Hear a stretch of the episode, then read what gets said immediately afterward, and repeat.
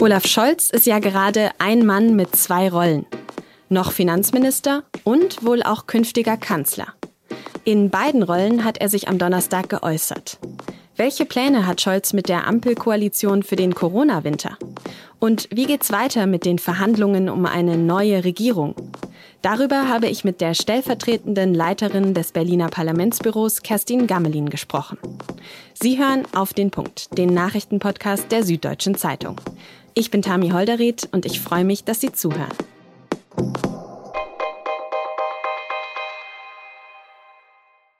Obwohl sich die Corona-Lage ja gerade immer weiter zuspitzt, war es zuletzt recht still um Olaf Scholz von der SPD.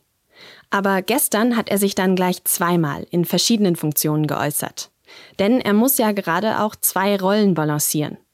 Einerseits ist er ja noch Finanzminister, zumindest geschäftsführend.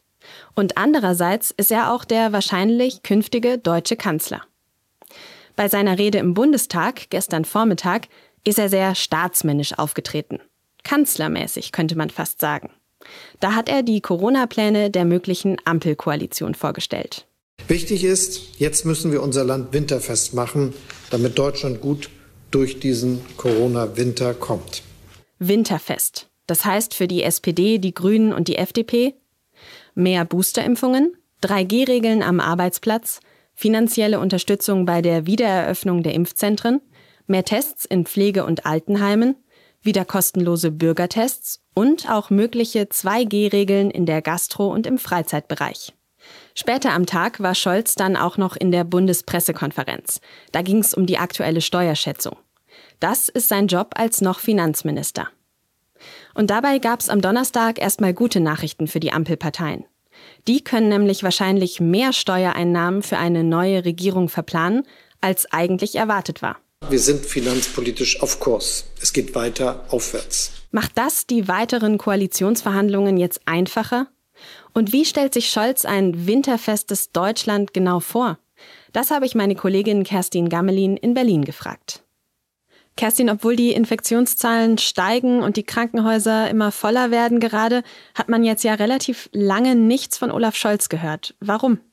Ja, Olaf Scholz hat vor allen Dingen jetzt im Moment ein Ziel und das ist, die Ampelkoalition in trockenen Tücher zu bringen und er wollte jetzt nicht vorpreschen mit äh, Ankündigungen, sondern auf seine möglichen Koalitionspartner Rücksicht nehmen. Und deswegen hat er bis zum äh, gestrigen Tag gewartet, um dann im Bundestag äh, aufzutreten und den Plan der künftigen Koalition vorzustellen. Jetzt hat er das aber ja gemacht. Am Donnerstag hat er unter anderem die Corona-Pläne der Ampel vorgestellt. Die epidemische Notlage, die soll ja weiterhin auslaufen. Ist es nicht ein Unding angesichts der aktuellen Lage? Ja, wenn man äh, Olaf Scholz äh, aufmerksam zugehört hat, hat man mitbekommen, dass er diese epidemische Notlage gar nicht erwähnt hat. Also das ist eigentlich das Interessante an der Rede am Donnerstag gewesen. Seine künftigen Koalitionäre wollen zwar, dass die epidemische Lage nationaler Tragweite ausläuft, die ja den Bund dazu ermächtigt, auch ähm, zentrale Maßnahmen zu ergreifen. Die Ampel, äh, die große Koalition aber hat diese Notlage ja beschlossen und dann saß Olaf Scholz zwischen zwei Stühlen und deswegen hat er das am Ende gar nicht erwähnt. Und ich glaube, darüber wird es auch noch mal eine große Debatte geben bei der Ministerpräsidentenkonferenz am nächsten Donnerstag weil die Ministerpräsidenten damit nicht unbedingt einverstanden sind und weil die Zahlen die Sie ja auch angesprochen haben, die ständig steigen. Auch im internationalen Maßstab ist Deutschland jetzt ganz weit vorn über den Corona-Fällen, weil die ja eigentlich zeigen, dass man diese epidemische Lage nationaler Tragweite eigentlich noch braucht. Die Ländervertreter, die du jetzt gerade schon angesprochen hast, die wünschen sich ja eher einheitliche Maßnahmen. Glaubst du also, das könnte tatsächlich doch noch kommen? Also es geht ja vor allen Dingen jetzt hier darum, wer die Verantwortung trägt. Ja. Die Ländervertreter wollen gerne, äh, dass der Bund die Maßnahmen erlässt, um dann zu sagen, wir machen nur, was der Bund umsetzt, weil sie Ärger in der Bevölkerung befürchten. Und der Bund sagt dann, die Maßnahmen sind eigentlich schon bei den Ländern, die können auch ohne eine epidemische Lage von nationaler Tragweite schon Maßnahmen beschließen, um die Infektion einzudämmen. Jetzt hat Olaf Scholz ja gestern ein paar Ideen, ein paar Pläne der Ampel äh, vorgestellt, ein paar Optionen für die Länder gegeben. Die 2G-Regel findet er gut, hat er gesagt. Wie sehen das denn aber die anderen Ampelparteien, die möglichen Koalitionäre?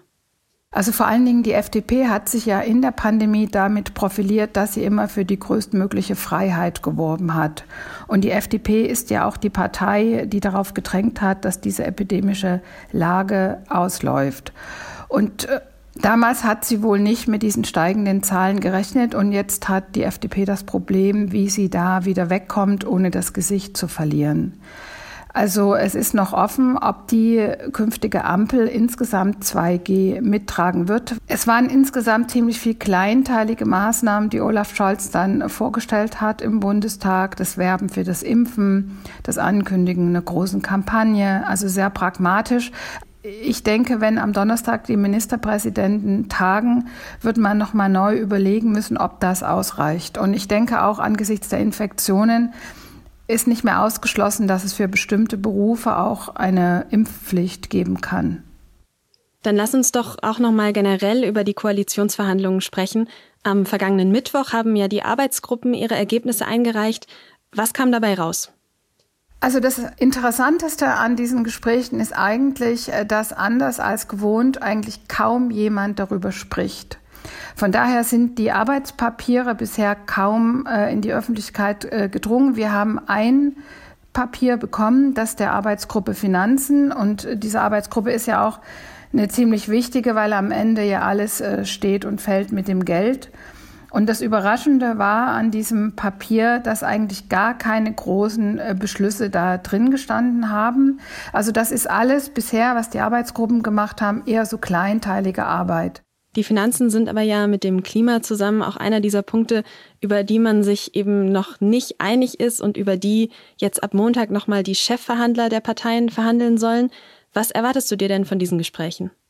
Ja, das sind jetzt die entscheidenden Gespräche. Also die Arbeitspapiere der Arbeitsgruppen, die sehen eher so aus, da hat man sich mit vielen kleinen Sachen beschäftigt, aber die wirklich großen Dinge, also wird so viel Klimaschutz verankert, dass Deutschland das 1,5 Grad Ziel einhalten kann, werden die Investitionen so weit steigen, dass die Wirtschaft zum Beispiel ähm, die Transformation in die Wasserstoffwirtschaft schafft wird auch äh, bei Häusern und Gebäuden so viel Klimaschutz vorgeschrieben, ähm, dass die CO2-Emissionen beim Wohnen sinken und eben auch so viel in die Bahn oder in den öffentlichen Nahverkehr investiert, dass da die CO2-Emissionen sinken. Als, alles das ist bisher noch nicht geeint.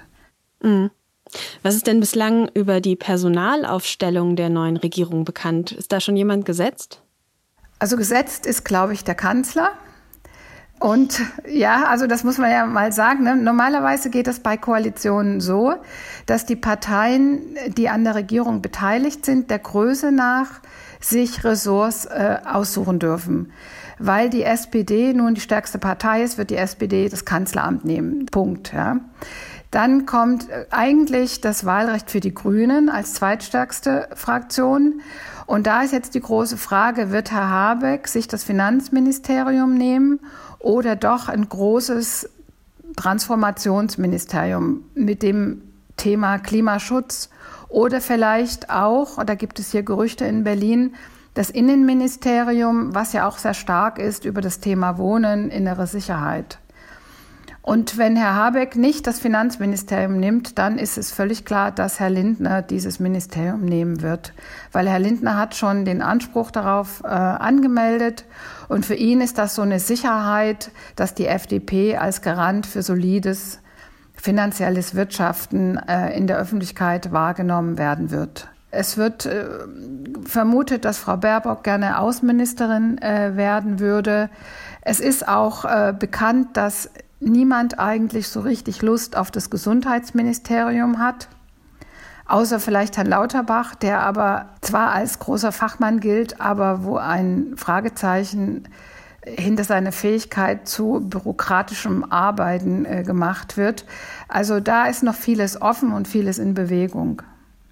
Die SPD und die FDP, die haben sich ja in den letzten Wochen und Tagen immer wieder recht positiv geäußert, dass es mit der Ampel also jetzt auch wirklich klappt. Von den Grünen kamen zuletzt aber jetzt auch immer wieder skeptische Äußerungen. Glaubst du denn, dass Olaf Scholz tatsächlich zu Nikolaus Kanzler werden kann? Also ich glaube, das kann er durchaus. Dafür spricht auch, dass zum Beispiel die beiden Parteivorsitzenden Baerbock und Habeck schon angedeutet haben, dass sie die Parteiämter zur Verfügung stellen können, wenn sie Minister werden. Da wird es an diesem Wochenende die Bekanntgabe von einer Kandidatur geben für die Nachfolge an der Parteispitze der Grünen. Und das deutet schon mal darauf hin, dass auch die Grünen damit rechnen, dass äh, demnächst ähm, die Regierung stehen wird. Dann sind wir gespannt und vor allem gespannt, was da am Wochenende noch rauskommt nach dieser Andeutung, die du gerade gemacht hast. Vielen Dank für das Gespräch, Kerstin. Ja, ich danke euch. Und bevor die Ampelkoalition neue Corona-Regeln aufstellen kann, hat sich der noch Gesundheitsminister Jens Spahn am Freitag zu den aktuellen Entwicklungen geäußert. Ab diesem Samstag soll es laut ihm wieder kostenfreie Schnelltests für alle geben. Spahn hat außerdem eine 2G-Plus-Regelung für öffentliche Veranstaltungen gefordert. Und fast ganz Österreich ist wieder Corona-Hochrisikogebiet. Österreichs Bundeskanzler Schallenberg hat jetzt einen Lockdown für ungeimpfte angekündigt. Am Sonntag soll darüber entschieden werden. Menschen ohne Impfung dürften dann nur noch ihr Zuhause verlassen, um ihre täglichen Bedürfnisse zu decken, zur Arbeit zu gehen oder wenn sie Hilfe benötigten. Österreich plant außerdem eine Impfpflicht für Menschen in Gesundheitsberufen. Die Türkei lässt Menschen mit syrischen, irakischen und jemenitischen Pässen nicht mehr von ihrem Staatsgebiet aus nach Belarus fliegen.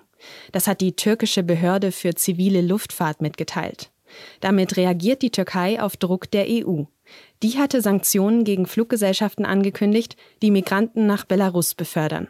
Dort harren weiterhin tausende Migrantinnen und Migranten an der Grenze zu Polen aus.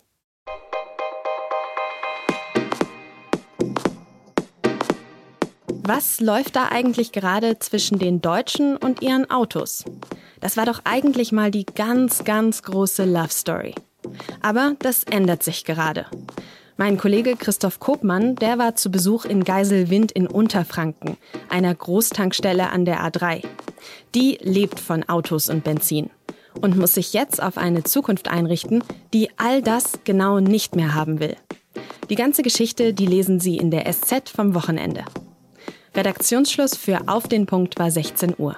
Vielen Dank fürs Zuhören und ich wünsche Ihnen ein schönes Wochenende.